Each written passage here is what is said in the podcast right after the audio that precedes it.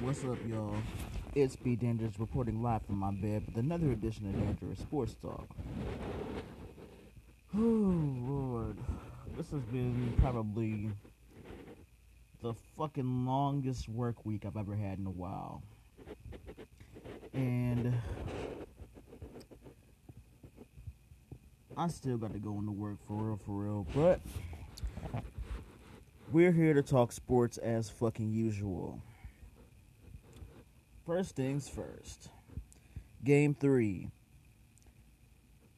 Both the Lakers and the Suns had one game apiece. This game was really going to show us who wanted the series more. And of course, it was the Lakers.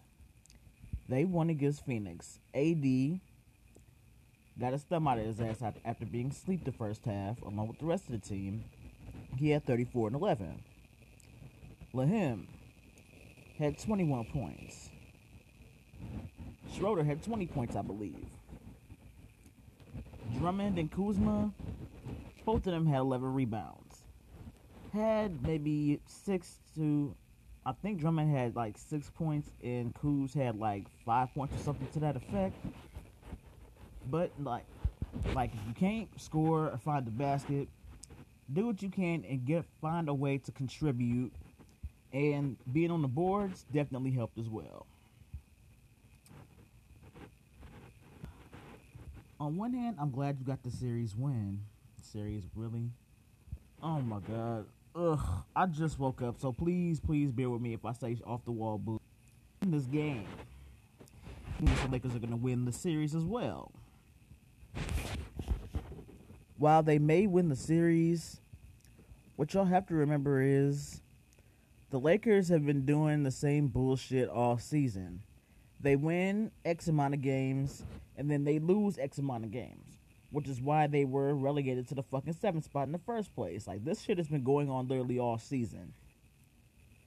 Because they get lackadaisical, they get lazy, they underestimate their competition, and before you know it, you look up, one minute you're in the top five in the NBA. And then you look up after all those damn losses and you are in the seventh seed. Play like that is a, it, ah, play like that is an exact result of you being lackadaisical and not really taking games seriously. And Dennis Schroeder, he has been a damn good fill-in for Rondo and the reason I say that is because Rondo is more of a defensive minded, sometimes scoring player. Schroeder is a fucking scorer. This dude will give you like maybe 15 to 21, 25 on a good game. And he was one of those guys that have that have always that have been consistent throughout the fucking season. And that's one thing that I actually like about this guy. He doesn't cut corners. He'll get to the basket. He'll shoot a jumper in your face or drive or be when he's feeling aggressive. Like Schroeder is gonna give you a good amount of points to be that X factor. So all the pressure is not always on fucking AD and the other one. So Schroeder, like I said, I got to give him credit where credit is due. Like I'm definitely proud of what he's done this season. And Kyle Kuzma, I've always been a Kuzma fan. I've always made that very, very clear. But the inconsistencies and the cold streaks make people kind of side eye you because you can have good games where you can score 20 plus points, 25, maybe even 30 on a damn good night when you're feeling it. Like I said, you have the potential. But somewhere along the line, Kuz got, I don't want to say lazy, but he got comfortable. Kuz got very fucking comfortable. And it turns out that you thought that he was working on his game more, but in reality, his hair color. Listen, you're a young player. You're gonna do what you do. You're gonna have fun. You're gonna experiment with different things. Like I get it, but sir, at one point in time, people thought that you were gonna be better than fucking Jayson Tatum. They clearly ended that argument because you're still on the come up like pretty much you're in the same spot that you and Jayson Tatum were on when you came into the damn league. if you have any hopes of ever being a bigger name in the NBA, you're going to do what you have to do for you to become better. You're going to have to start putting other little bullshit behind and really making an effort to be that force that you know you can be. And what I also have to mention is his role was obviously diminished because when LeBron and AD came in there, he was relegated to the bench. Before that, he was fucking balling. Like people don't really look at things like that, but he was pretty, like I said, there. Of course, things were going to be centered around them. And Frank Vogel, he acted like he didn't know what to fucking do with Kuz. Damn, excuse me. It's like you're confused about your role in the Lakers. Your role was a scorer. Like you're at your best when you're being fucking aggressive, getting getting to the basket, getting into the lane. And when your jumper is on, it's fucking on. So like I said, Kuz, you know what you gotta do. You know how hard you gotta work. Make that shit happen. And of course, we know people were hoping that the Suns were going to win this series all the way, but when Chris Paul, of course, went down with an injury, things kind of started to look bleak for, for the Suns. because anybody that wants the Lakers to lose more than likely wants LeBron James to lose as well. So I call them the Louis want him to lose club. And I know it's gonna be it's very silent about this because the Lakers are fucking leading the series right now. And they're gonna they're gonna put out their little conspiracy theories talking about the refs were helping them. But if, but if that's really the case, did the, did the refs help win win the game for the Suns in game one?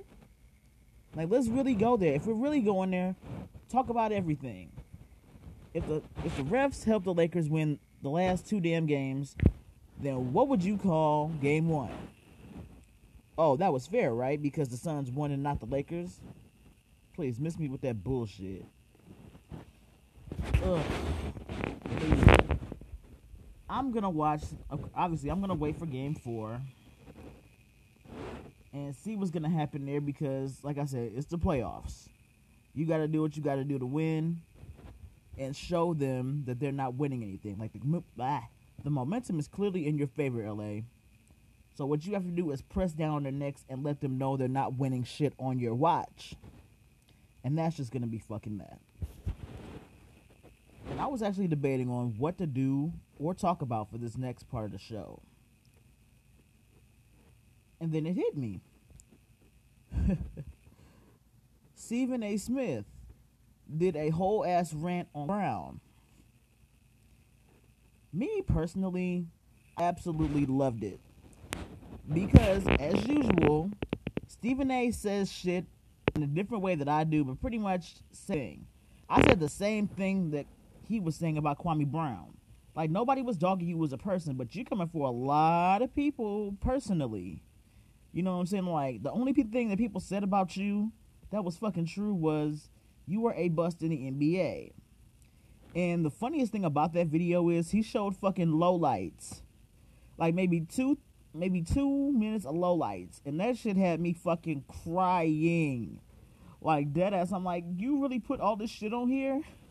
Like it is so fucking crazy, but yeah, like this is like I said, Stephen A said had a lot of shit that I was saying. And people may listen to him because of course he's Stephen A.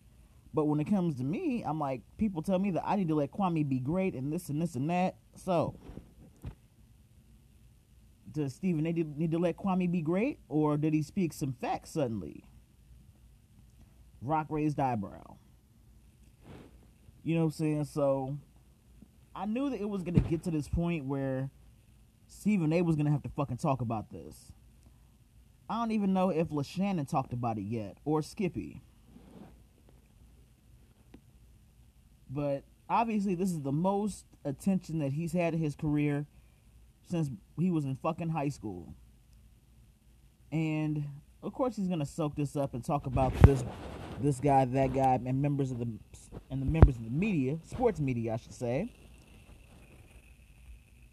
But if you want all the smoke, accept the invite to the podcast and really give them the smoke that you're giving them now.